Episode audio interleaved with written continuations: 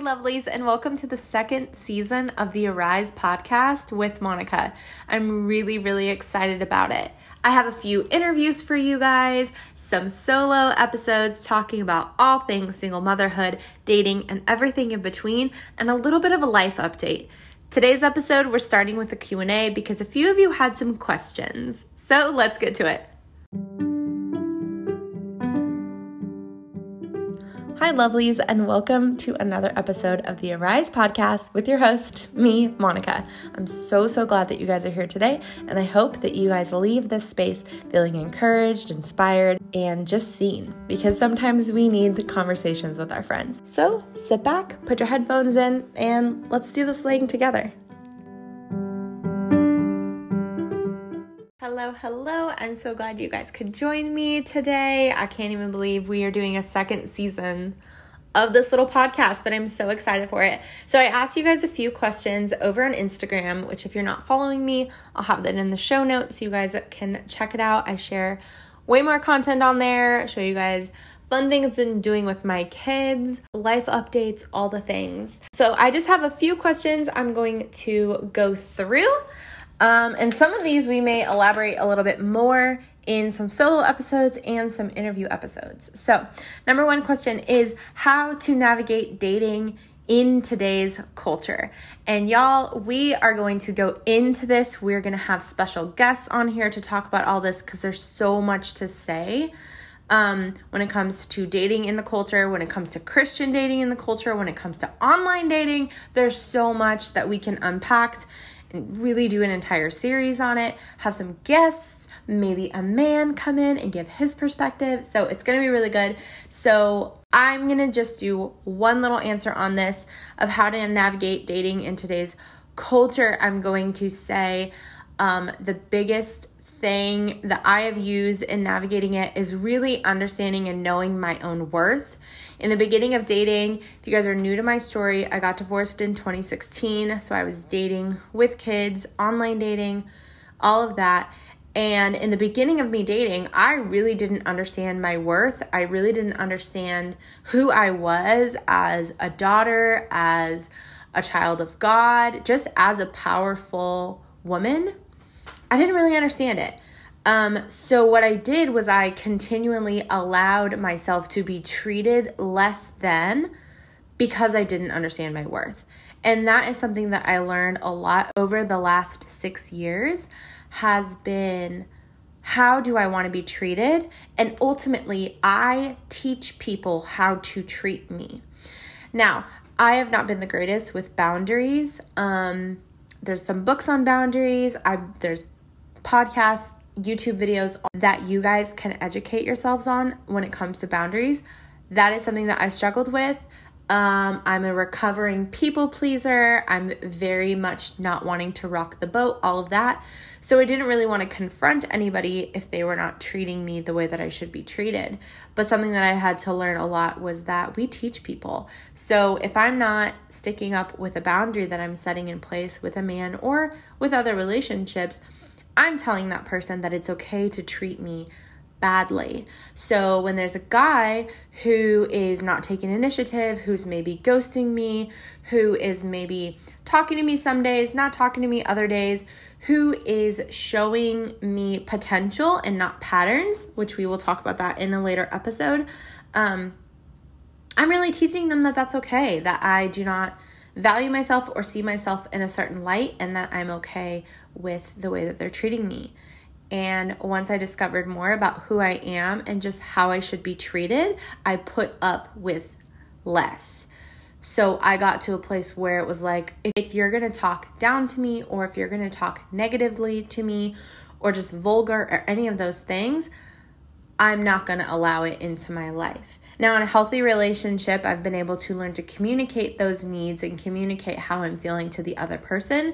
But in the very beginning stages of dating, if they are not treating me kindly in the first couple of weeks, that may be a character flaw in that person, and I'm not going to tolerate it and I'm going to end it, bless them as they go, and move on to the next. Number two question is What has been a game changer action or thought for you, which I could very much mimic everything else I just said for question number one of how I navigate dating in today's culture. But I will say that another game changing thought for me has been that I can say no and that not everybody gets to have access to me. So that could mean what I'm putting on social media for other people to consume. Not everybody has to have access to everything that I'm going through in my life. Um, and that could be how men in the dating world is treating me or family members or whatever. Not everyone is going to have the same access to me. And that has really helped me to navigate maybe toxic relationships or jobs that are just not working out or again, back to the number one question of just how I'm being treated. So I think that has really helped me um, over the last couple of years. Number three question is What is your coffee order? Now, I am a creature of habits, so much so that I drive the same way wherever I go. Um, so I always kind of order the same thing basically anywhere I go. So, what I have been getting recently has been a lavender vanilla latte with oat milk. It used to just be a vanilla latte with oat milk. Like, just that, just a vanilla latte, because I know I'm gonna like it. Sometimes I can get a little adventurous if there's like a fun seasonal drink or something, but that's typically what I'm going to get. Another question was How do you handle single motherhood and dating? And this is going to be another opportunity for a solo episode to just expand on this a little bit more. I shared an Instagram a while ago, kind of talking about this when my kids met my boyfriend at the time and um, how I kind of navigated that. And I say in that post that the biggest things is to protect and to pray. So, one of the things is protect your children. I'm not a huge fan of introducing your kids to people really early on, early on in the relationship.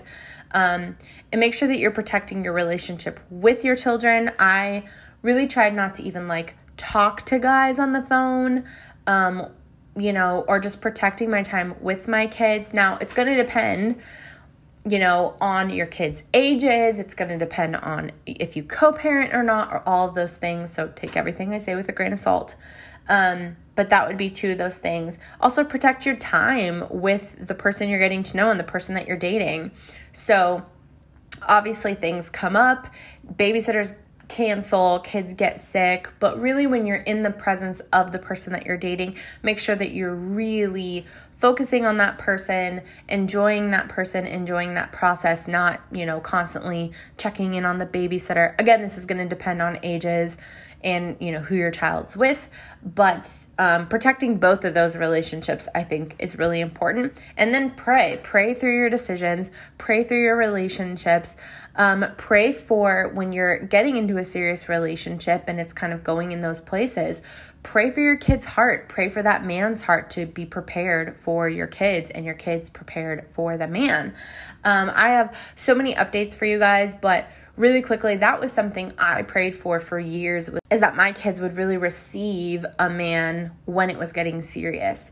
Um, and that the man would receive me and my children well. So that's something I've prayed for for years. And it's really, and I'm really happy to say that I'm seeing that come into fruition. So I'm really, really thankful for that.